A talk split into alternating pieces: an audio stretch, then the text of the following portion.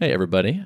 Normally, I would be starting off this podcast by welcoming Derrick, but instead, I have a guest. Derrick has left me all alone to fly solo, but fortunately, I have a co pilot today, and it is Mr. Jason Cohen. Hey, Jason. Thanks for having me. It's good to be here. I didn't realize I had to fly, though. That's, uh, I guess I need to put the booze down now. yeah, you can't. You, people can't see this, but Jason is chugging from a large bottle of bourbon uh, regularly. It was a large bottle of bourbon. yeah, right, exactly. Now it's just a bottle. Um, so, in, just in case you have not heard of Jason, he is a four time entrepreneur. He's done bootstrapping, he's done fundraising. Uh, currently, he's the CTO of WP Engine, which you started off bootstrapping and then raised money for, and now is enormous, like 700 employees or something? Uh, only 615. Okay. So, a, a relatively small enterprise. Well, if you establish the, the baseline at 700, then it's small. That's true. Yes, comparatively. I, I, so we'll, we'll like, go back and this edit is like this. pricing logic. You know, you you have to set the frame up, and 100%. then it can feel like Anchoring. it's expensive or not. I can anchoring is it's such a powerful, ridiculous brain hack. I can't even believe it's like legal. Like you shouldn't be able to do it. well, fortunately, you know it. Although even when you know it, it's still difficult to um, to ignore it. That's the thing. Yeah, like it, if if only knowing your cognitive biases meant they didn't work anymore. Right. Yeah, that'd be great. So I saw you on Justin's podcast um, and live stream extravaganza, and I really liked what you were saying. I appreciate your sort of semi contrarian, no BS kind of tell it like it is attitude, I guess. And also, I didn't realize that you did podcasts. So I was like, all right, I got to get him over here. Well, I don't know if I would say it was contrarian. That's a joke. Um, yeah, that's fair. I'm yeah, being, I'm being semi contrarian like, by saying it's not semi. Okay, never mind. yeah, right. You backed yourself into a tautology, anti tautology. I appreciate anyone that will talk straight with people. And I got the sense that like Justin was kind of hoping you would say, "Yeah, you can you can work on this business about ten hours a week, and that'll be fine. Like, don't worry about it too much." Right. And you were like, "Nope, nope, no way. Sorry." right. What's What's nice about being straight, even if it kind of hurts, is that you can get right to the solutions. Like, just yes. stop beating around the bush about what's going on or what's wrong, and just and it's nobody's fault. Like, just stop it. Let's just call it what it is, and then and then let's spend all the time thinking about, but what could we do? What were what are some options? Can we weigh those? How, what could I try? Like, let's just get to that part and, and stop, you know, arguing about whether you know how that works. Let's just get to it. Have you seen Paul Graham give advice to startups? Um, well, not in person. Of course, I think many of us have seen the advice in the form of blog posts and tweets. I think it's a great example of there's a common phrase people give advice to themselves. Yeah. Meaning, like but what, what, what I what I would I would sort of amend a little and say, uh, people have a certain thing in mind when they give advice, and it's often themselves because we're all egotistical, and of course I'm not an exception. But there's certain goals you have in mind or a certain context. Uh, like for him, it's you got to change the world and make something huge, and uh, and so that's the context. And so the advice is in that context. And it's not, and so is that advice still accurate if you're a bootstrapper and you don't want to be the next Facebook? Is that still, the, and you don't want to be a Y Combinator company, which of course is what the advice is tuned for, Y Combinator style companies. So if that's not you, then is the advice right? And the answer is sometimes, because some advice is more universal, or maybe, you know, there's other reasons why it's right for you, and maybe it's not. So the closer you can get to an advisor who either naturally is aligned with you because they're the they have the same kinds of goals and attitudes and worldviews and and life trade-offs and other things as you. And so even though they're talking about themselves that it works, that's one way. Or someone who's conscientious and, and sort of aware enough to ask lots and lots of questions first to try to understand those very same topics so that so that hopefully the advice is is tuned. So the reason I brought him up in particular is because I feel like he has a like 0% buffer before he's like stop talking i have another question for you kind of thing. Like it's the questions are great and his suggestions at least for the type of companies he advises i think are great. It's like if you had to condense everything down into 10 minutes he's just like just dispensing with all of the the sort of pleasantries subtleties all that yeah. normal social stuff. That's good. They're boring anyway. Yeah. And uh, especially if you're advising like 100 companies or whatever they were doing i have to imagine you, you really need to do that. You touched on this thing that I wanted to ask you about, which is advice that's any good starts with like an hour of the advisor asking you questions about what your goals are. Yeah. And did you come to that conclusion because you had bad advice in the past that wasn't tailored for you? I'm not sure how I came to that conclusion, but I, I think it's more as I give advice to others, I've realized that I'm speaking from my own experience and all those other things I just mentioned. I don't have to repeat them. And that that's not necessarily right for people. I also, I don't know, maybe a decade ago had a presentation, you know, one of these uh, go to conferences presentation on this topic of advice and how to know if the advice is good, how to take advice. And I started with this premise, which I think is still true, which is if you find any advice whatsoever, I can find you someone else who's very smart and successful who will tell you to do the opposite. No matter what, anything. Um, the thing about needing, you know, being able to do it on the side, DHH says you can do it 10 hours on the side, even though that's not actually what they do with 37signals, it turns out. But anyway, Sales says so. You can find it, and he's smart and very successful. So what the hell? And then you can find many people saying no, you have to work very hard. Easy to find both sides. You could find people that say you have to be good at social media, like Twitter, and other people that say, look, I built a million, a hundred million dollar bootstrap business without ever using social media. It's easy to find all those. So given that, what do you then do? Because that means none of the advice is necessarily the make or break. And probably it's not true either that, like, well, that's because advice is just good and bad and you can't tell. Like, probably all that advice is good for somebody and all of it is bad for somebody, probably. So then it's not really about the advice, is it? it's really about, like, okay, so what, how do I know what's right for me? And so that's how I eventually got to this notion of it has to be tuned to your context, goals, etc. All those things we just said. Um, we can go into more detail on those things, I guess. And so then the advice giver is usually not introspective enough or conscientious enough to know that. Therefore, they're just giving advice. So therefore, that's not helpful. So the conscientious person knows this and therefore asks a bunch of questions. What are you trying to achieve? In what time frame do you care about money more than being at home? Do you care about um, changing the world? And if so, what does that even mean to you? Because um, it means very different things to different people, as it should, right? And I mean, there's there's maybe 20 questions, uh, big questions like that, easily that you could ask to really understand what a person's trying to do and what their strengths are and what they should avoid and help they may need or things they should ignore. And then you start getting into okay, here are some real options that address the situation you're in and are consistent with things you're actually trying to do. And now we're talking. Now we're into the realm of good advice, uh, or at least the chance of good advice. Right. Yeah, it might still be bad. Yeah. Well, who knows? You can't run life twice, right? You can only run it once. Which is all just to say, don't obsess about the damn advice. Try to think for yourself. Yeah. Try to limit it to a couple of main things that you're going to decide based on, a couple of main ideas, and then move on. Because even if you have great advice from a really good advisor, it's still not. It's still maybe who knows.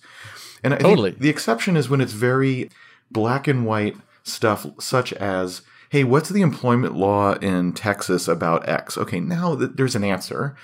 And so that's good. You can get an advisor that gives you the answer, and that's a good thing. And if you learn that, then you have some experience you can bring forward. Good. So, I mean, there is such a thing as stuff that's just correct, but it's very, it's few and far between, and usually not the strategic important stuff. I like this actually point here of even if the advice were perfect, for you, like amazing advice, period, and perfect for you, even then, that's not really enough.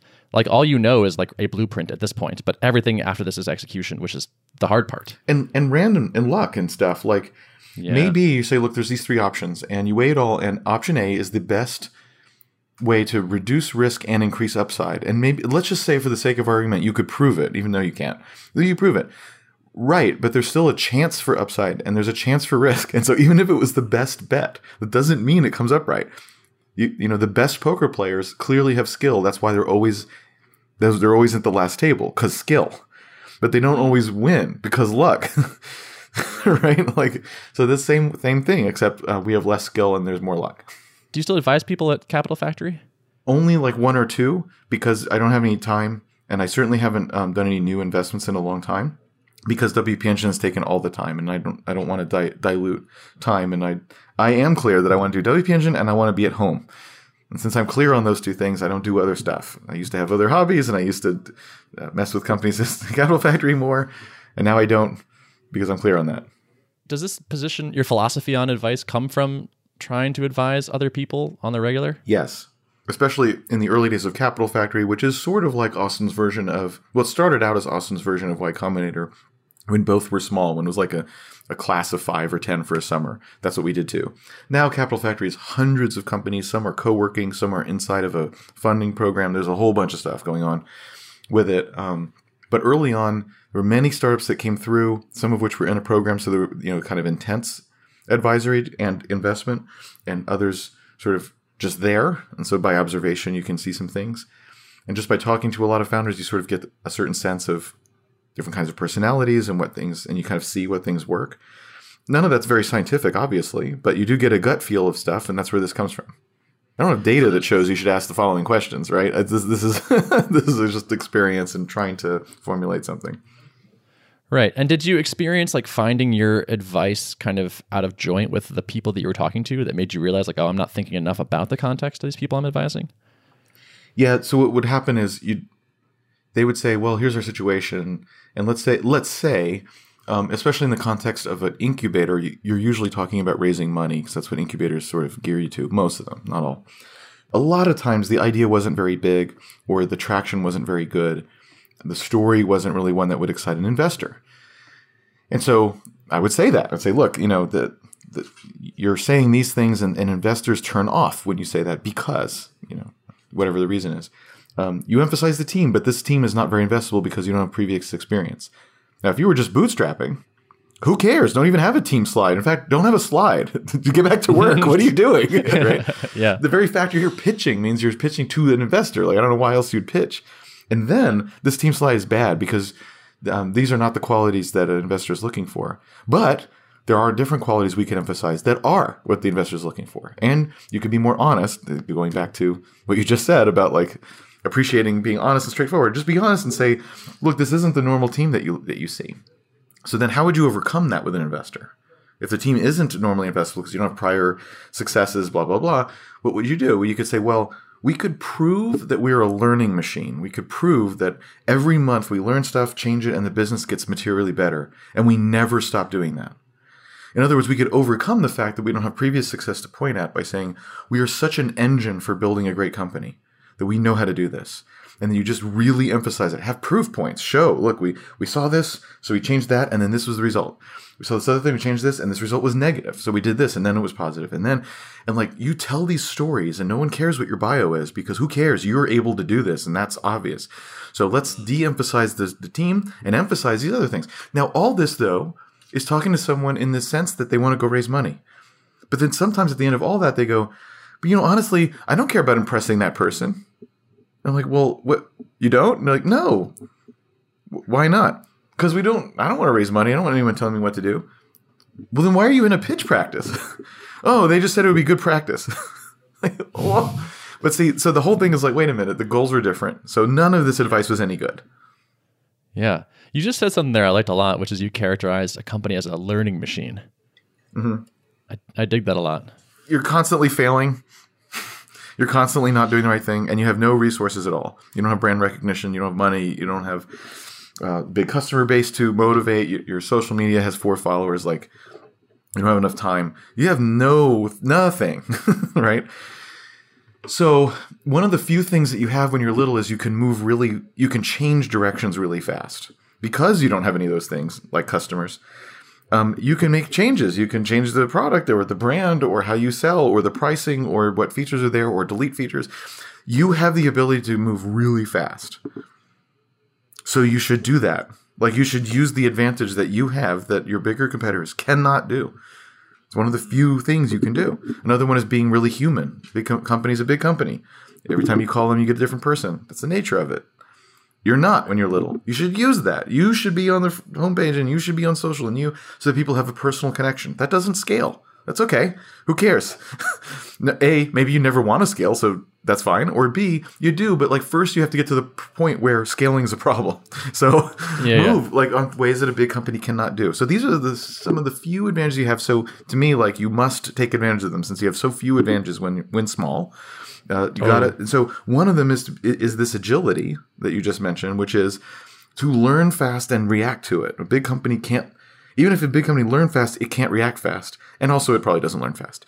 And so, like, so so be a learning machine that's always getting better, and that is a good recipe for since most of what you're doing isn't quite right yet by definition. Uh, you, you touched on something that I that, that stands out to me a lot, which is embracing your humanity and your smallness and and I've I've seen friends running like one person businesses that talk about themselves as a we in their like marketing copy. And I, I know why you would do that. I, I understand the, the, the feeling of smallness or insignificance. I think that would cause you to do that. But I, I, I think we're on the same page that this just it's you're abandoning something actually that's useful. So the, the the issue with that, and I've done it too. I did it at SmartBear for sure. So it's not like I'm not guilty of these things.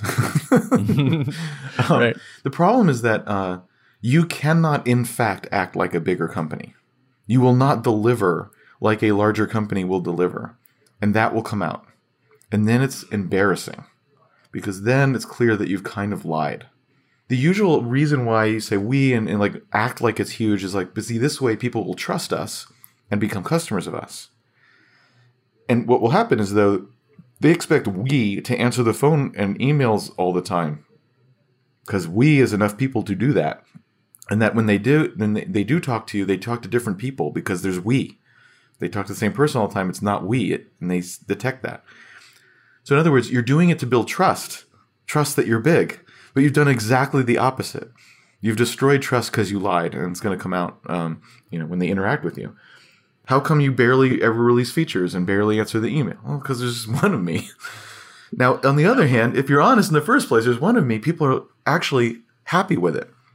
Why did the email take so long? Because it's just me. Oh, cool. Like uh, Yeah. it's it's it's, it's Totally. just the reverse. It's like that's awesome. I'm so glad I'm supporting an independent person. That's badass. Exactly. Oh, the servers yeah, went down. being- like, yeah, because it's just me. Like, oh, that's okay, man. And that happened to us at WP Engine early on when our servers went down. They were like, hey, I know you're trying something brand new. That's really cool, man. Now, if our server, if one server out of seven thousand goes down for you know four seconds, there's a Twitter's like, hey, what? That's not what I'm paying for. And they're not wrong. It's just it's a totally different thing. Again, take advantage of the thing you can take advantage of, which is that is which is that uh, humanity. It's great, and and you can't have servers up all the time when you're one person or whatever the equivalent is for your product, right? So don't set the expectation, and then actually you get a lot of benefit of the doubt. You want to raise prices at a big company. There's a lot of well, I don't, you know, I don't know, like why are you raising prices? Because uh, you just want to pad the bottom line or whatever. When you're one person and you send out that email going, "Hey everybody, I'm just me. I'm just trying to make ends meet. I need to raise prices a little bit more so I can hire one person." What does everybody say? That's awesome. Great. Yeah. Uh, what? Great that I raise prices? You know, so I mean, talk about an advantage. I'm trying to grow a baby company right now. And one of the first things we did was like slap a picture of me and my two co founders on our landing page. And it's like, this is Ben, Spencer, and Joel, and we're trying to make this company happen. And like, here we are, and here's our smiling faces. And like, we're glad you care about this at all because we're literally just three guys in Joel's second bedroom trying to make this thing work. Right. It's great, and you get these loyal people because they're because by supporting you, they're kind of part of it, and they are. Totally. Yeah. And like by podcasting about it and tweeting about it and sharing good and bad things, people like totally feel connected to the journey. Yeah. Someday It's- it's it'll it won't be there. Well, maybe not. Maybe it'll stay there forever. It'll be small. Like thirty seven signals have kept it forever. So I, I I don't want to say it will never it will end. It may not end, but or maybe it will. It can end. It, that can happen. Oh, yeah. Sure, is, but you want to take advantage of it while you can. there's a, a bunch of great reasons to tell people like the behind the scenes stuff i think. Like I, I just philosophically i'm into that. Like i like to share the good and the bad and let people see what it's really like. And it's it tends to i think people think of it as a cost but i think of it basically as a positive where it's like people get bought into the journey. It becomes like a drama they're following along with and that just that only helps. And that they're even part of by supporting the business. I've literally had people reach out to me and be like, I don't even think I need your product, but I'd be happy to like send you like prepay you for something just to kind of support the effort. See, yeah, so cool. You can't buy that. Like n- Google cannot spend any amount of money on ads to make that happen for Google, right? it's cool. Like you have something Goo- even Google can't do. That's amazing. So do it. so don't hide behind a we where you just threw away that advantage. You touched on something, this concept in uh, your conversation with Justin that I liked a lot, where you're saying when it comes to making decisions, I really like uh, filters, as in like you just you decide a thing and that lets you eliminate a whole class of decisions. Do you have any like favorite filters that you apply right now these days or in the past? It depends a lot on the decision, like a hiring decision, um, product strategy decision. Um, should you move? like th- there, there's pretty different filters you would then apply for those things. So I, I don't know about favorite filters, but but I would say um, you can't have too many, which is nice. Like you can have too many priorities. Well, this is important, and so is this, and so is this, and so is this, and then you, you can't really make a decision because these options are going to have different peaks of what things they're good at and what they're not, and, and you're confused. So more priorities, identifying more important things, does not actually makes it harder to make the decision. Filters, um, which are thresholds or negatives, um, make it easier because they cut out things um, until there's not many options left, which is good because that's helping you focus on making a decision. So you can't have too many. So that's good. You can have 20. It's all right. But so so like if you're hiring for someone, are there some based on culture, others based on things that they've accomplished, or um, things that other people say about them when you go around? Like the, there's there's a lot of things you could sort of pile on there that you're, Hmm. you know, I, I feel like you've you've kind of touched on one possibly. Oh, this is I'm not sure this is exactly a filter, but like you you said earlier, I do two things. Like I, I've decided that my life has space for two. Home and WP Engine are them. Therefore, I have a filter, and I don't I know I don't need to go work at Capital Factory right now. That's right. yes, constraints are useful for I mean making decisions and you know especially bootstrapped entrepreneurs don't like constraints that's the whole idea I don't want a job I don't want this I'm gonna be my own boss and do whatever I want and then of course you realize very quickly like this doesn't feel like doing anything I want. This feels like I'm being crushed all the time about to die. This does not feel like freedom at all. And then you say things like but at least it's mine which is true but you're still being crushed. And then, later on it's still crushing because like you know you have employees and you really feel like you you uh, you're still serving them. They're all people that either have expectations or you know you don't you, you want you want to provide for them and so forth. And so it's still crushing and so are the customers because they give you money and of course you're trying to make them happy like this whole thing if you don't have a boss in, in a sense it's like no kind of everything is a constraint and coming back on you it's just not exactly what you thought it was you know, sometimes these things sound so trite. There are two things, or you know, you can like Peter Thiel says, you can only focus on one thing at a time, or whatever. You know, all these little rules, and like uh, now they're probably all sort of uh, extreme in a way that makes them a bit ridiculous. The reason why they're kind of useful anyway is exactly that it reduces options, and that is good because you sit there and you look at the blank screen and think, what should I do? What should I work on? Should I write another blog post? Should I write this feature? Which feature should I do? Constraints, like let's say you arbitrarily said, uh, here's my schedule for the day. From mm to mm, I write code, and then from here to here I do this.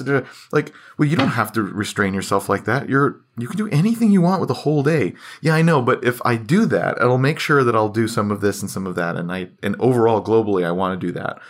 So although it's artificial, I'm going to do it anyway. Same thing with a diet. Which diet is right? I don't know. The, haven't we learned that that's not just not the right question anymore? But it's also probably true that it just anything that says, well, you can have this but not this, and it's sort of arbitrary, whatever. Yeah, but if that just means you eat less and more healthily, it's probably good, right? So yes, but the constraint is helpful because it helps you make a decision and stop thinking about it, and whatever it is is probably okay. I feel that way about a lot of frameworks in business this is a framework for product strategy. Here's another framework for figuring out how to do uh, like it's not really about what's the best framework or proving that this framework is right or there's four things that this car well not three not five. Sure maybe. Like it's not really about that it's just having any framework just kind of stops a certain part of the conversation. You start filling in boxes instead of being stuck with too many ways to think about it. And that's why it's helpful. And so I do like frameworks and I do like some of these sort of truly arbitrary rules that self-impose arbitrary rules. I like that because it just lets you get to some answers. Yeah, and and get to work. Get to work, yeah. Stop the planning phase. There's a part I want to quote from a blog post you wrote, which is kind of getting a little bit back to this advice, uh, like what's what's good advice and how do you recognize it and all that. And I'm going to quote you, which says, "As you accumulate a set of principles that you have a lot of energy for."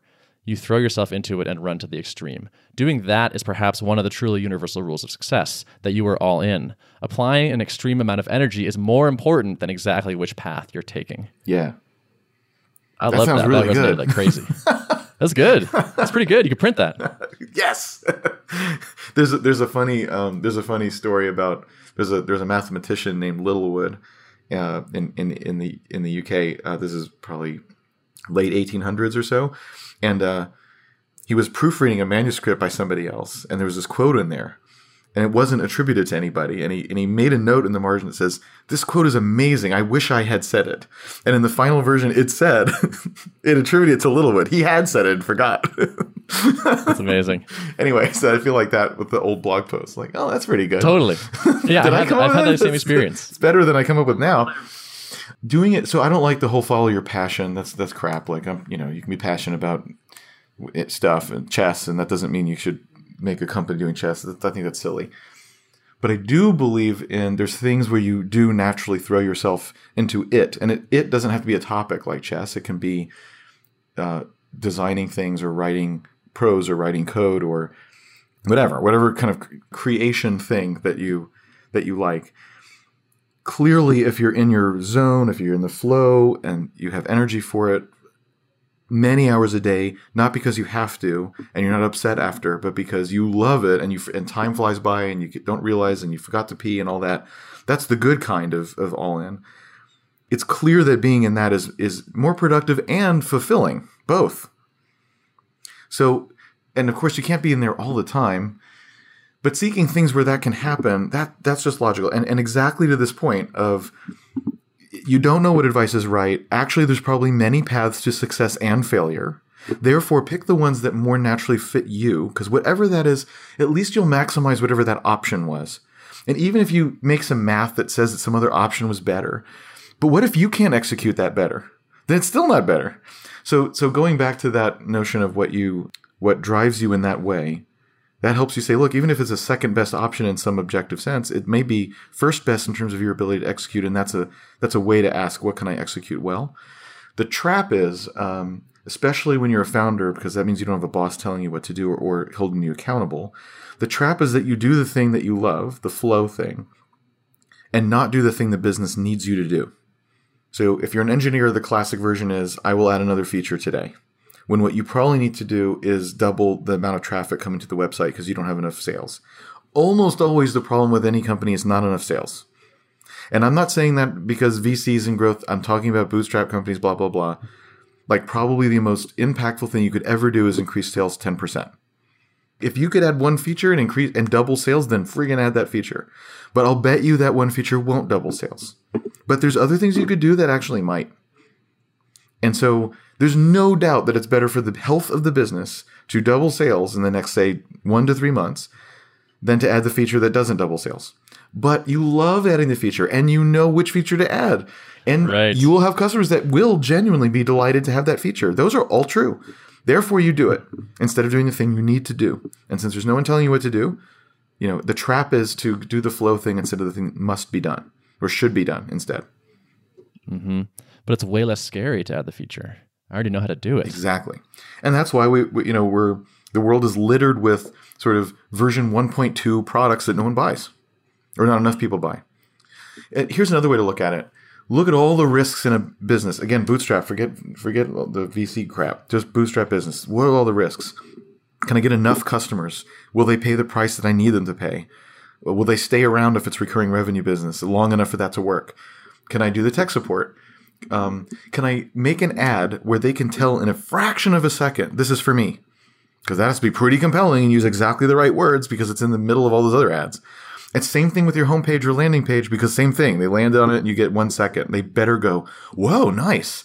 That's a very difficult reaction to create somebody in one second. You, can you do that? Can you cheaply enough acquire those eyeballs to go say those that thing to then come in? There's lots and lots of questions. All these have to be more or less in the affirmative for the business to work. And I still didn't say features yet. So here's the one thing I know for sure an en- a good engineer can do. I know for sure that engineer can build the features. There's actually very little risk of building the features. But will that same engineer be able to do everything else I said? Almost for sure not. That's where all the risk is. Zero risk in building, I'm now I'm exaggerating. Zero risk in building the software, 100% risk in all the other things a business requires to exist. So what do we spend our time on? the thing that has no risk at all because we understand it. The reason it has no risk is because we know how to do it. That's why it's not risky. So a good rule of thumb is to keep in mind like the one or two things a business really uh, how the business really needs to change. It's probably more sales and that's it. But it could be other things, but it's probably more sales. And then ask the things I'm doing today. Is it is it is it causing that thing to increase? If the answer is no, it's a problem.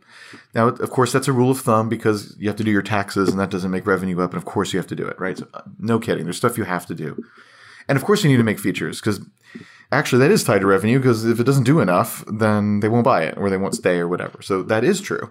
Maybe you have huge cancellations due to lacking three features. That is a good reason to go to the features because it's for growth. Now we're talking. You're getting people in the door, but then they're leaving. Fix the reason why they're leaving. Oh, now that now we're talking. Yeah, exactly. Why why get even more people in the door if they're just going to leave? Good point.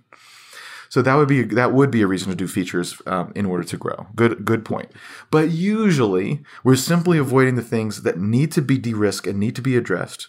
Um, and so keeping keeping in mind what is the number one, maybe two, like real actual business priorities that you have to um, that you need to be pushing forward and making sure what you're doing is actually doing that. I'm probably your target market in that rant right there. So I'm a technical person. I know how to write code pretty well, but I'm in the CEO role for this, and I'm on I'm on sales and marketing duty, and trying to make sure that sales actually happen. Assuming that I've I've drunk the Kool Aid, which I have, I agree. I shouldn't be writing code. That's not going to help the business that much, and I want to get better at this stuff in a hurry. Is there anything beyond just like build the learning machine, try to get awesome, pay attention to what works, try lots of stuff, see what works for you? Is it like everything else where you just learn it by doing and trying to figure it out? Well, um, one is to get help from people who have done it and are good at it. Help could mean advisors, but not advisors in general, advisors just on this topic. Um, sometimes you pay people for that, sometimes you don't. Help could mean, yeah, learning really fast, just deciding like, I need to be an expert in some of this stuff in three months. And uh, that means I can't be an expert in all of it because that's just ridiculous to say I can be an expert in all of it in three months. So I got to pick something to become an expert in. So what am I going to pick? Well, what of these things might be might move the needle on the business? Again, probably new customers or something like this. Um, um, and also seem tractable. Like build a whole sales force. Well, that doesn't even make sense. I don't, you know, I, we can't even hire. We don't have money to do that. So like that's not even on the table. So stop. So maybe not sales. Um, or maybe it's it's uh, self fulfilling sales, or maybe it's building an email list, or maybe it's I need to get one paid marketing channel to work. Doesn't matter which one, but like one of them has to work. So I'm just gonna I I have to go ape and do nothing but live in paid uh, marketing places doing experiments and blah blah blah, trying to make one work. Because if I can unlock one, then we can pour money into the one because we can afford to because it's working. And then once that's established, then you could take a breath and ask, what's next? Do I try to find another one? Maybe it is time for sales. Maybe I can hire someone at this point. Maybe hire someone part time. I don't know, but I have a few options once I have one working. So just getting one working really well, that's my goal. And I'm going to define really well as it's pulling in uh, it, it's creating you know 5k of mrr per month or i don't know just make up a, a threshold that says that's really doing something um, so yeah just trying to focus down on one thing and then there's probably a few options of how to get there at, at wp engine um, there were some things like adwords where i was able to find there's there's there's sometimes consultants who will work on it pro bono is not quite the right word but like on a on a performance contingency so like if you don't get at least this much, you know, the cost per conversion has to be at least X, or else, you know, I don't pay you, or I pay you some minimum amount. On the other hand, if you blow it out of the water, you can make a bunch of money, like that kind of stuff. So that can work sometimes for a, a bootstrap company who was like, yeah, um, if it fails, I can afford it. And if it doesn't fail, then I will have unlocked something that I can afford to pay for. And then I can, you know, revisit at the end of that contract period what to actually do to make it sustainable. So I did that at WP Engines. That's possible. Same kind of thing with, uh, well, really any paid stuff. It could be AdWords, it could be other channels, it could be um, affiliates is another whole universe that's a whole different sort of a of a thing. Um, it could be email marketing, although I think that's more of a longer term play, like content marketing is, where you can't just do it and get a return. You have to do it and, and, and work it. And so it's strategic, but it may not be fast. And that might be okay. You might be all right with strategic and slow. Um, we're already doing content marketing, which is that. So maybe it's okay. Or you might say, look, I am already doing stuff that's strategic and slow. I need some things that are not slow. I need some things where mm. I pay a dollar and get a customer this month. So that's yeah, what I need yeah. to focus on, right? Can I describe where we're at and just have you like ask me questions slash do a health check? I'm like I'm at the doctor's and you're just like, let's check this and make sure this is okay. All right. All right. So we started this company back in May. It's me and two co-founders. Uh, we're all technical. It's called Tuple. And our goal is to build an app that lets you do remote pair programming. So, two people on one computer writing code together. We think all the solutions out there are pretty crappy because you need to make something that's really, really fast, screamingly fast. And the existing things out there have too much latency and people don't like them. I started off by doing pre sales. So I reached out to a bunch of people. I have a bit of an audience. So I came to this with an audience, which is nice. I've been working in public for a long time. So I had a bit of a Twitter following and some email people and a podcast. And through that, uh, started getting people on, on an email list and actually populated a paid alpha. So pre-sold about um, $8,000 worth of people on that. Uh, so we have a handful of teams and a handful of individuals who have said, yeah, I want to try it. I want to be your first customers. We're hoping to launch that alpha early next year um, get the first people in there. We have a bit of a like minimum viable versus uh, smallest lovable product thing, where if our whole our whole pitch is like it's got it's going to be really fast, and we know that's the most important thing, but it's hard. It's really hard to make it really fast. So we're like we're kind of racing the clock to make it fast enough by the time that we want to hit. Do you have to use a certain IDE? Like it integrates with something? No, it's a desktop app, so it could be anything. So you can use your terminal, your IDE, whatever you want. So is it is it like desktop sharing, but you're super smart about diffs, sending the, the, diffs and, and compressing that, and I don't know things. That's right. Yep, and like really good keyboard support and dual mouse, and also pairing specific features. Like I can send you a link and it auto opens in your browser, so we can look at the same Stack Overflow article really easily, kind of thing. That's nice. The interest is great. We got through like three thousand people plus on our email list. Um, people are asking me pretty frequently to get into the next alpha beta. Like I'm telling people no, and they're like, no, please, I really want to. So like the the market feels very there, where people are dissatisfied by the existing tools. Um, we we are we've we've promised a lot, and it's a kind of a hard thing to deliver. So that's like one of my concerns. Is like we, it's I think we eventually will have a great product that will deliver on these things that we're saying, but to do it fast is hard. So we're kind of in this thing where it's like we should get something out there and get the feedback, but also like it's gonna it's, it's gonna take a while to get it to where we want to be, of course. Uh, so we have this sort of push pull going on. So first of all, uh, I'm kind of hung up on this thing of like uh, if it's not really, really, really good, then the business isn't going to work. I do see that in the long run. Like, why would someone love, like, not just like, but love the tool? Like latency that's so low that you don't even know what's going on. It, totally is that, especially with developers. So like, well, how does it work? You know, like I get it. Mm-hmm. That's I totally agree. But this whole thing of like, well, we launched in May, except it's still in alpha, and we're as far. It's still going to be hard to get the stuff we want, and yet everyone's asking for it. So to me, that sounds like a contradiction. You're saying that customers are saying, "I want to pair program with it," and you're saying, "No, you don't understand. No, you don't, because it's not. it's not a little bit faster." So you know, one thing to consider is uh, they may be wrong because, like you said, you may be promised a certain thing and that's what they're thinking and they won't get it and they'll be upset. So you, you, they may be incorrect. but what if they're correct? What if they don't? What if you're right about the in the long run about having the best product? But what if you're wrong about what people will pay for today, pay for now? So, for example, um, if I'm used to a workplace that has pair programming and on the other hand, the engineers in the building say we'd really like to work from home sometimes, but there's no way to make those two things work. Pair programming and working from home is hard to do simultaneously. So here's Tuple, a way to do that. And they're like, oh my God, I could transform the way that I work. Except you're saying because the latency is 100 milliseconds, not 50 milliseconds, I'm not allowed to do that. Dude, I will take a slightly higher latency so I can work from home. Do you understand the transformation that is? The difference between not having tuple at all and having a slower than it will be tuple changes my life. And the other part makes me go from tuple is required to, and also I love it even more.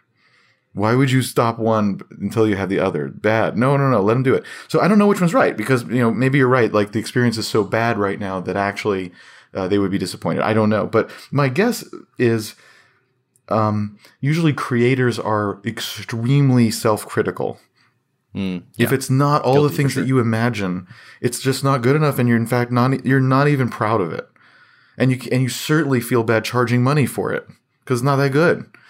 Um, but this is the wrong mentality for a, a, a new product. It's the right mentality for an immature product and maybe even a mature company who can't really have a crappy product because it would be like Apple has to make a product that's all the way done, even if it's new, because it would be contra brand otherwise. Fine, but none of these things are relevant to you or me for that matter, right? There are those phrases like if you're not embarrassed by your first version, then you release too late and all that kind of stuff. And you know that because you said SLP and all that stuff. So you know all that. But still, maybe you're doing it anyways maybe allowing uh, all those people to do it and charging them for it even is would work. And they would say yes. And then look your company would have a lot more revenue which would be great. It would help you do everything. Sure. revenue solves all problems. Um, and so yeah. you know maybe maybe they're wrong because they don't understand how bad the experience is but maybe they're right. Maybe they don't even need link sharing. Maybe you know maybe there are certain use cases like the one i just mentioned but there's probably i'm sure there's other more common ones where no, you don't understand. They have no, they have zero. You help them go from zero to something, and that's huge, and they'll pay for it already. Then you can go file the edges so you can charge more, or they can be more thrilled and tell their friends because it's that good.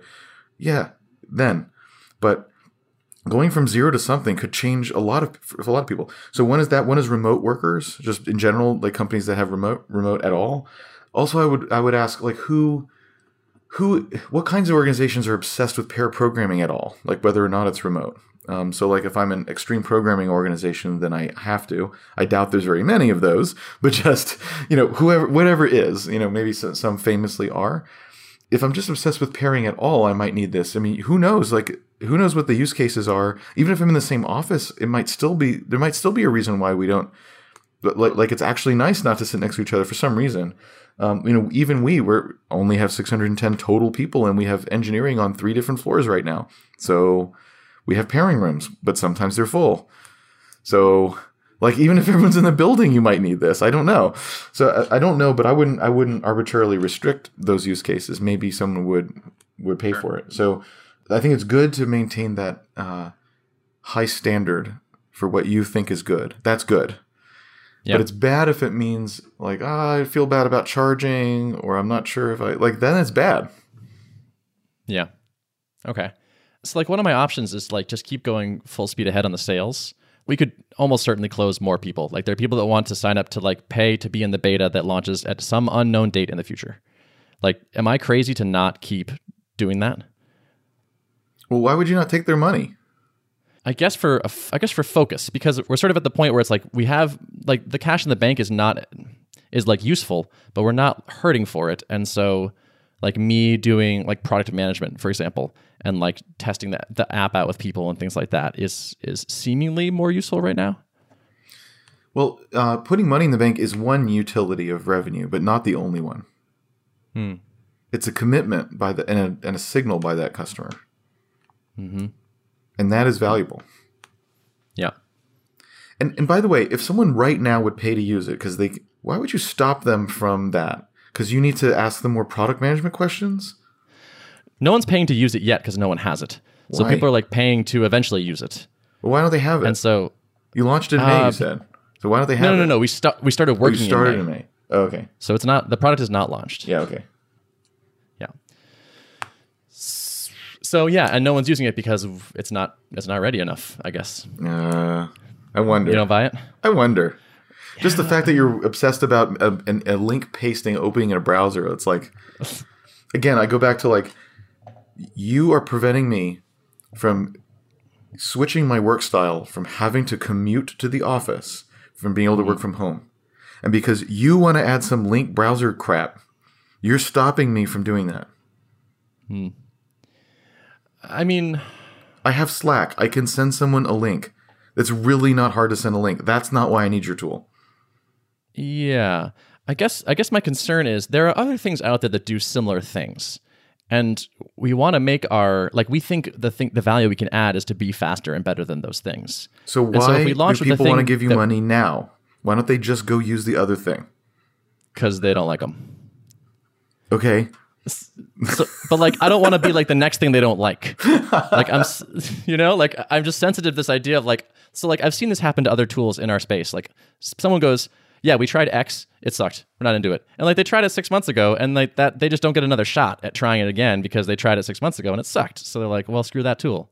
and I just don't. I'm I'm I'm wary about getting that rep or like just like being like, no, no, it's going to be really good. I promise. Trust us. They're like, no, no, we're, we've moved on to other things. Goodbye. That's interesting. So why do all the other tools suck? Because they can't get it fast enough.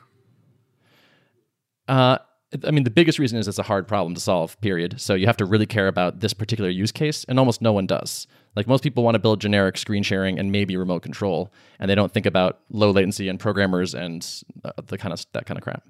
So what is the typical use case? What why do people need this? I think the best use case is you have a distributed development team and you want to collaborate. It's easy to feel super isolated and get knowledge silos and all that, particularly when you're remote. And so it's nice if you can pair program anyway, even though you're home. And so you're saying, look, they could get on Slack video or Hangouts now, and mm-hmm. the problem is that it's it's high latency and other other things. Yep. So if you give them a product that also has high latency, even though it's quote unquote for developers, they're like, whatever, I have Hangouts and it doesn't work. Right. Yep. Um, so you want to wait till it's better than Hangouts. Yeah, that's my thought. How long do you think it'll take before it's better than Hangouts? That the three guys who are good at engineering will beat Google at at uh, desktop sharing? um, great question. I don't know. Like it's that's it's tough to say. Like we we are making steady progress. The numbers get better every week, but like I said, it's it's a hard problem. It's, it's so hard to predict when. Here's another interesting enough, thing. Your audience is devs, and that's great and bad. The bad thing is they all know they all want to tell you like you should add this feature and it'll be easy, and they have some reason in their own mind why it's easy, and they're probably wrong. The good news is they're devs, and so they geek out about the same kind of things, and they understand what alpha means. they understand a graph that shows latency and how it improves over time, and how that might imply that in the future it can continue to improve. I remember at SmartBear, of course, we also sold to developers only. And that was really helpful. When there was a bug, we could say, we could actually explain why it was a bug. And a lot of times they were like, wow, yeah, no, I totally see why, why that would be a bug. And, uh, right. And, and, like in a way that you could never do to another type of customer. And you really got totally. this like, uh, not benefit of the doubt, but you got this understanding that was really, yep. really cool. Um, same with features. We really want this feature, and then you could you could really geek out in crazy detail about why it's hard or why well, but in these cases it doesn't really work, and we're not sure how to solve that. And so, and they're like, ah, yeah, I see that. Dang, yeah, and like, wow, I just like said no to a customer feature, and uh, they understood. What the hell? mm-hmm. So with that yeah. spirit, that you can, if you communicate about the geeky stuff, they actually typically come along. If you publish, what if you publish the latency chart? week by yeah. week. And so That's you're like, look, we're entering alpha, and I'm telling you right now, it's not good enough. Because here's our chart, and here's the line of what good enough looks like. Mm-hmm. And look, see how we're not there? yeah. yeah. see that? right? Like, I'm telling you right now, it's not good enough. But look at our trajectory. Yeah. So, if you want to, you can start using a tool that we know is not good enough, but might be enough to get the job done better than not having it. Mm-hmm. And you mm-hmm. can follow along. Yeah, I like that. That's like the I we thing where it's just like, yeah, it's just us. It's sort of the same idea. It's like, look, we're being honest with you. We're not trying to pretend we're bigger or better than we are. It's like this is where it's at. This is like this is reality. it, it is, and but I guess what I'm doing is trying to tap into the, the what you said, which is it isn't good enough, and so you get this reputation of this tool sucks, and I'm not trying it again. So how could you mm. dispel this notion of the tool I sucks see. today, and so it will always suck? Which I 100 mm-hmm. percent agree with you about that that people do that. Mm-hmm. Yeah. Well, one way would be if you were crazy about this graph. Like, what if it's so crazy that when you install it and it comes up, it says, "Hey, all." This is our graph, like in the tool, like they not at the blog, mm. but in the tool. So that when mm-hmm. you run the tool, you are you cannot escape the fact that you know it's not fast enough, and it, but you're working on it mm. and it's improving. So hang in there. Mm. And mm. if it weren't a dev audience, you're probably still screwed. Like, what are you even? What is this? but with mm-hmm. a dev audience, you can geek out about this crap. Learn mm-hmm. more about how hard latency is. Click. Here come a bunch of tech articles you wrote about. Totally. Well, even measuring latency is hard. Is it the 99th percentile? Uh, maybe it, you know is median right? Not really, but there's this other way because when you're really using it, um, if it hiccups every five minutes but otherwise is clean, that actually is good. Um, whereas if the average is a little higher and it never hiccups, it's actually bad. Exactly the opposite is true in audio, and that's why all that shit's wrong when it comes to us. Blah blah. I just made all that up. I don't even know if that's true. But like, just geek yeah. out about like this is what even latency means and how we think yeah. about it and measure it and all these algorithms. And then so because of the way we define it, comma, we have these like here's the little test harnesses we use to, to like micro uh, test some of these things because of this macro thing. Of course, the, only the macro matters and in the end, and, and you don't want to pre-optimize, but it, blah, blah, blah, blah, blah, blah. You do that and they see that graph and it's not fast enough, but they know that now. Do they stick around? I don't know, but it's better bet. And if you can get that revenue going, because revenue is this, it's a commitment. They're part of it. They're loyal. They'll talk to you about stuff. Maybe they'll talk now, but it's different when they're really using it. Then, then you're getting real product feedback, right? Maybe they share it with others. Maybe they share the articles about the latency because everyone, you know, we all like to geek out on stuff like that. That doesn't mean you release it now, but like, there's got to be ways to say, well, I'm worried, like you just did. I'm worried that I'm worried about X. I'm worried that it's not good enough and we'll get a reputation. It's like, well, what if it's not good enough, but you actually have the reputation of being super awesome geeks as opposed to the reputation of being slow, even though it's the same hmm. product mm. because of how mm-hmm, you yeah. show it, right? Huh. Um, now, on the one hand, you've just set yourself up. If you can't get it there, Sure. But you just told me if you can't get it there, it's done anyway. right. Yeah. We're screwed either way. Yeah. Or, anyway. anyway. get it there. Yeah. Now, the yeah. real ultimate thing would be to say, so this whole thing about latency and measuring it, could that become an open source package that people contribute to? The part where you measure it. Conversely, what about all this video codec or whatever the hell you're doing for all that part? Can that be an open source thing that people can contribute to? So when people say it's not fast enough, you can say, well, g- jump in the codec and see if you can make it faster against these yeah, request welcome, jerk. Yeah, run the Docker container with the with the integration test and see if uh, you can make it faster. And it's a and suddenly yeah. it's a contest. Now I'm not now that's a lot of work to go do and run and every, so I'm not I'm not saying that that's necessarily a good idea, but it, I'm, what I am doing is trying to say like how. Uh, how creative can you get in, in engaging mm-hmm. what you have, which is a very specialized audience, which is other developers? That's really, that's not the normal customer. You can throw away a lot of the normal customer playbooks. You mm-hmm. can talk about all kinds of weird stuff. In fact, it's better. it's better. Totally. They, a developer huh. would rather buy from a geeky developer who's.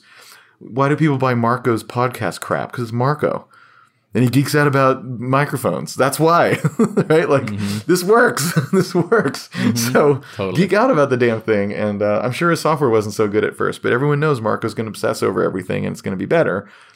You can win that. You have a platform and things like the podcast and blogging and the email list and stuff, reputation. You have a platform in which you can do that. Great. Take advantage of it. Do it. Take advantage of the, of the weirdness of your audience. Um, mm-hmm. I would say. Hmm. I like that a lot. Now, open sourcing is is that's a whole other thing. Like, what if no one contributes? Are you managing pull requests, which is now more work? Just making it open source is kind of mm, you got to pull it out and I don't know do things and document stuff in a way that you don't need to do now, and that's just time. Um, what if you don't want to accept someone's pull request? Now that's a thing. Um, people use it for d- purposes other than yours, so they want to make other changes that don't really make sense for you. Do you do that anyway because it's open source? So like Pro- unless you're super into open source, in which case maybe it's worth it because personally you want to have open source stuff, then awesome. If not, probably it's too much work. Another thing, and we think about this at WP Engine too, because we do release open store uh, stuff as open source uh, on purpose. One of the things we think of is, you know, whenever someone looks at our open sourced item, they will judge our engineering prowess based on that code. So even if this, the whole point of this was it was a Skunkworks product, that's not at the normal standard that we use. Nevertheless, we will be judged on that standard. So even though it's on the side, we actually have to make it really, really good in terms of everything, quality and tests and documentation and you know CI/CD and whatever. Because we'll be judged, and actually, so it turns into a whole lot of work because because we'll be judged and we want to be judged well. So uh, again, uh, maybe not a great uh, idea at this at this stage for those reasons, but it's kind of fun to talk it through anyway because it's a possibility, I guess. Hmm the thing I like about this advice is that it energizes me and it feels like authentic to me, where it's like, I'm being honest with you. I'm not saying, like, here's the alpha version. I think it's amazing. I'm like, here's the alpha version. It's not fast enough. But, like, yeah. don't worry. Like, we're working on it. We're going to get it. Well, what if you got a tool like that and it said, hey, it's not good enough? I bet you'd use it and go, you know, it's okay hey, if you're gonna make it even better, great. Like again, it's just like we said at the top of the podcast. You've just anchored it as like, I know it's not good oh, enough. Yeah. That actually could be good. Yeah. People say, oh, it's pretty good. You know, if this is gonna get better, then okay, I'll come along for the ride. But it's fine. You know, I like the link thing or whatever. You know. yeah, yeah. I also feel like it would make like that honesty would make me want to help improve it. Right. I would be like, you're you're right. It, it does have some rough edges. Uh, you think about this thing. I noticed this one little bug over here. Like maybe take care of that one. That might be good. Yeah. And what if you do, and the latency's still not better yet? Will I come along for the ride on the latency, given that you're honest about it, and you're doing other things that I do want? Maybe, like maybe that Yeah. relationship's good enough, right? Yeah. Hmm. Interesting. Just think of it yourself. If you got a tool like that, how would you react to that, right? Totally. Which is not, which is not a great question actually, because you're not like your customers at all. They they have jobs and they write code. So like you're not actually like your customers. So that's not a really good question. Jobs that they rec- I like that. Yeah, and income and uh, you know yeah. an office. What? What is that for? I don't know. Yeah, yeah. That's funny. I like that. Anything else jump out to you, or should we just wrap it?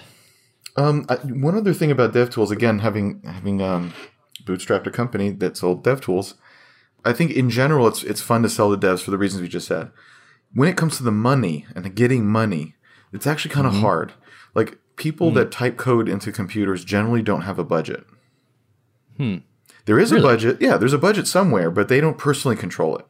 Sure. Right? The front They're end gonna have to go ask. the the Right? frontline developer. Yeah, yeah. They have to go ask, and it's it can be hard to get um, on the radar of that other person because that other person who does have the budget, they have lots of concerns and worries and things. It's hard for like some random tool for something to sort of get on the docket.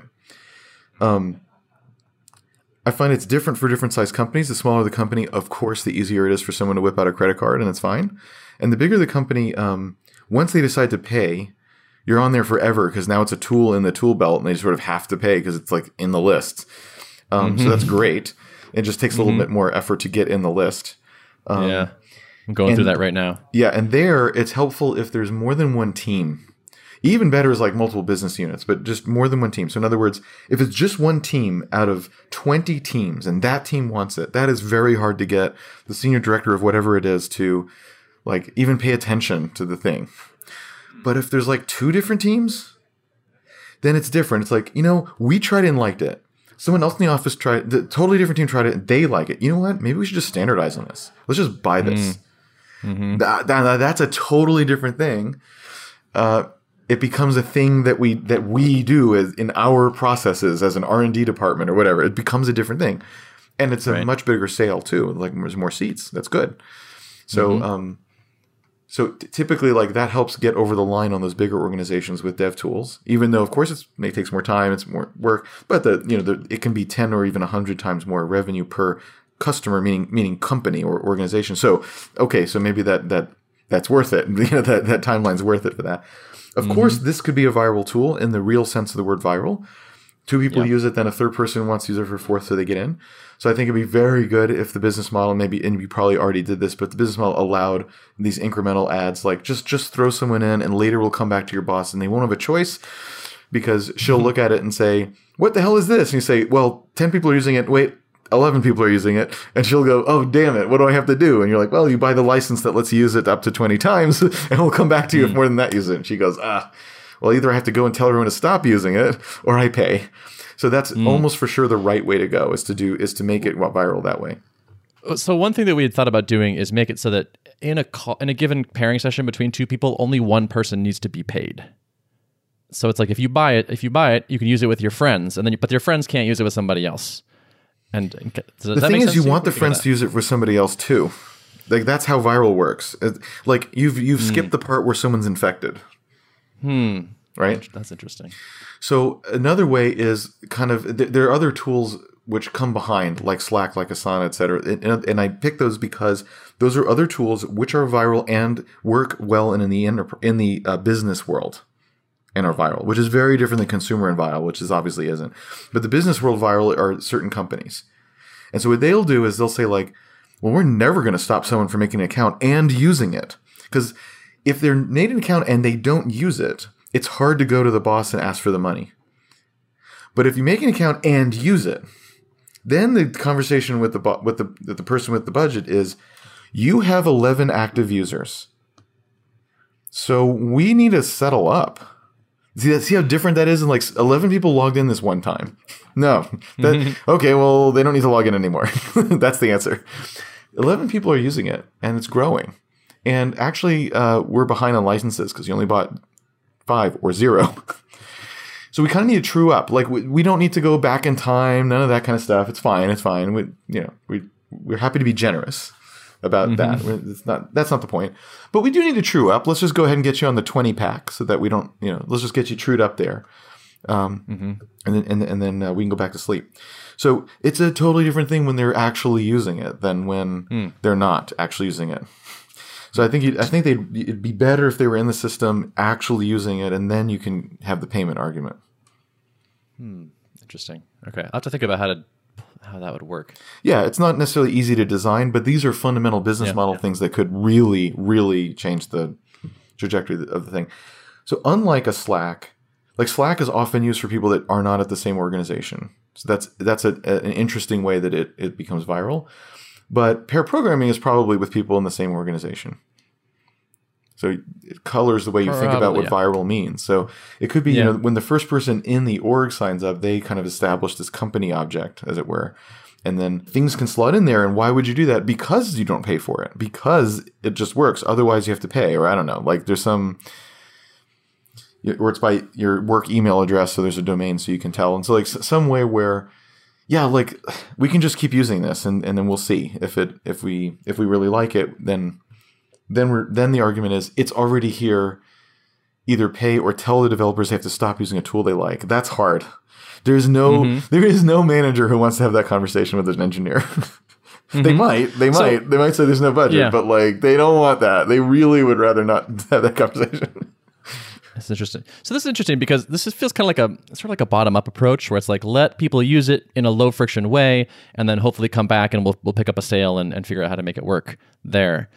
I've I've had pretty good success so far in basically like pre-selling a certain number of seats at a pretty high price for an annual plan. And like that's pretty cool too. Yeah. Like I mean, do it. I'm pretty into that. Well, you say that, but no one's no one's using it.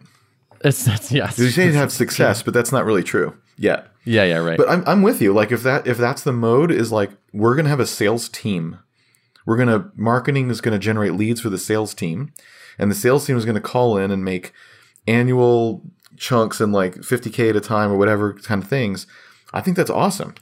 What Slack does is both. And again, I'm not saying you have to do what Slack does. I'm just these are just ideas, right? And and things that that have worked in similar context. So what Slack does is both.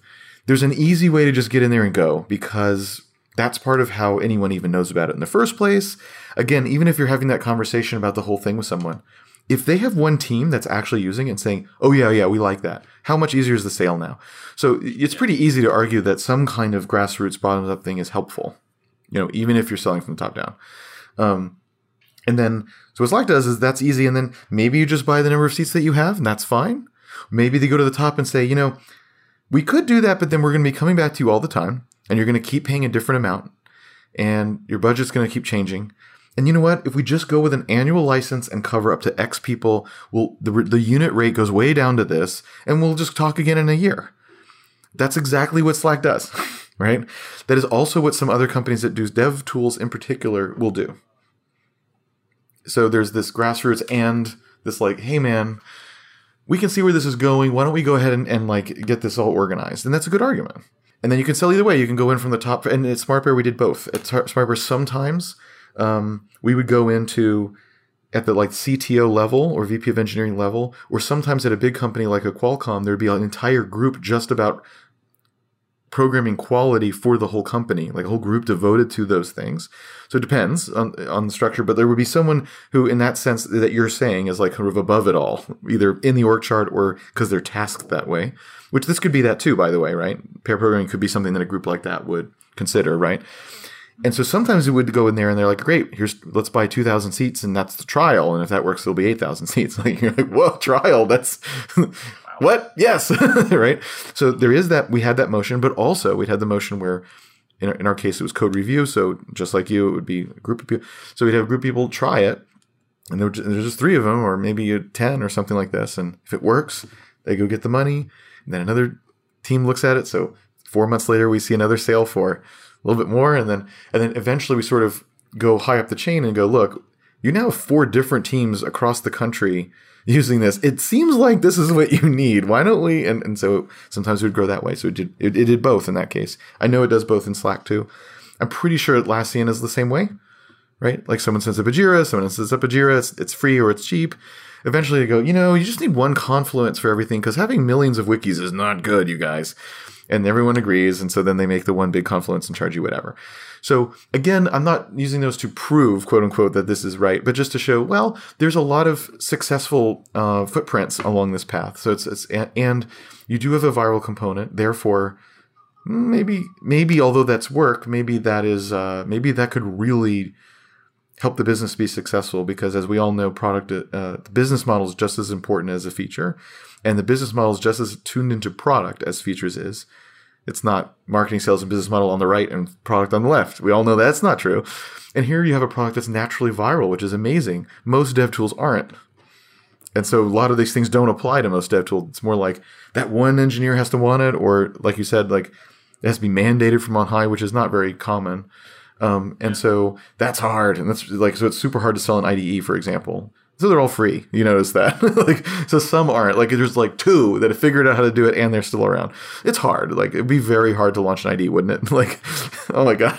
Right. Uh, but you have a naturally viral thing. Wow.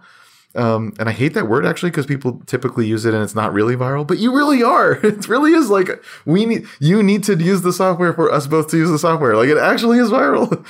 Yeah. So yeah. Um, wow. So I would like lean into that, and and uh, even if that means um, product features that allow for certain pricing things to happen. Man, though, that could mint the business in terms of the business model. So that doesn't sound so, like a like a bad use of time. Now, is right now the time? I don't know about that, but uh, because no one's paying anyway, so maybe it doesn't matter. But maybe architecturally, you could think about that in terms of what does it mean to sign up? What does it mean to be part of a company? How do you account for that? How do you see that? That's where you could think about that. Um, right. Yeah. And is the key thing to think about there making it spread easily? Is that the the play with the viral situation? So if you go to the uh, breathless Silicon Valley type podcasts about gr- super growth or whatever they call it, yeah, yeah. Then then what you just said, the answer is yes. The point is uh, spread like a virus and uh, you know things, which basically treat your your your users like you know units, humanless units to go exploit with your viralness, right? Mm-hmm. So, yes, in a more friendly way, yes, of course, the idea is to spread it. Of course, we want you to spread it. But rather than in this mean, kind of uh, heartless way, you can think about spreading it in the in the way that says, when I find something I love, I like to spread it. it's because I want other people to use it because it is good. And also, it makes me look good to spread something that is good.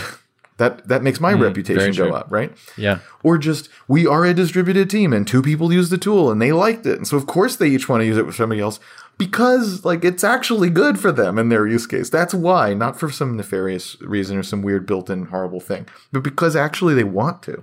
So yes, the point is to spread it, but you can come at it from an attitude of spreading it for good reasons like it really does help this helps us work in the way we want to work hooray that spirit of spreading. And so what kind of language goes with that? What kind of features goes with that? What would be allowed or disallowed in that case? When you have that mentality, you might have different answers to that than if you have the mentality of, you know, like the Facebook mentality. That's a different mentality for how to make people use it or make people increase engagement. It's a different reason.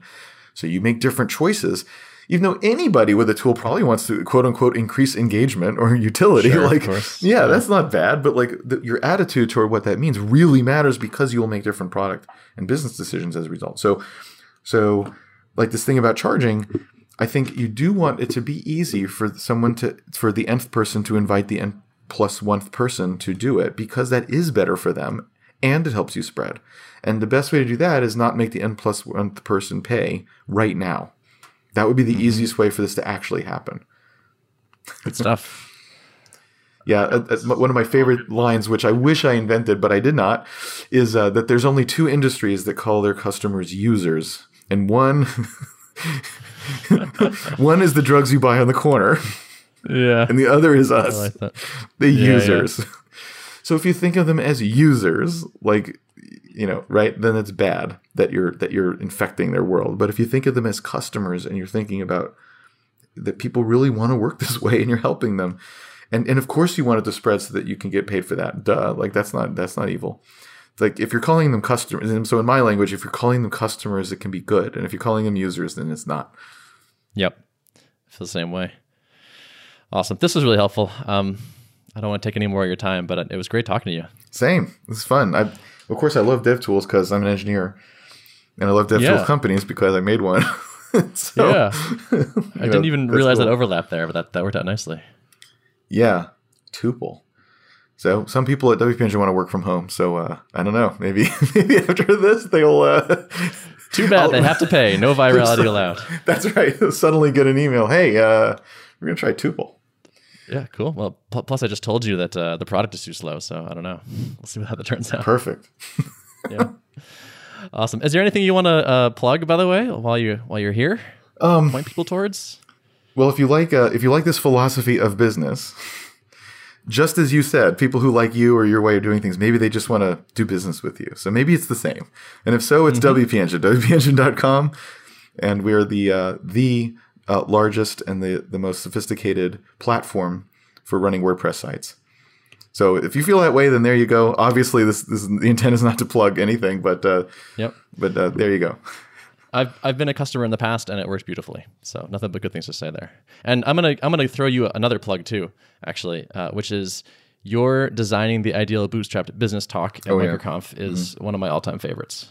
So folks should for sure go watch that. Yeah, if they at want the more MicroConf site. And I guess I should plug myself. So blog.asmartbear.com is where I've been writing for about, oh, geez, 13 years on these topics.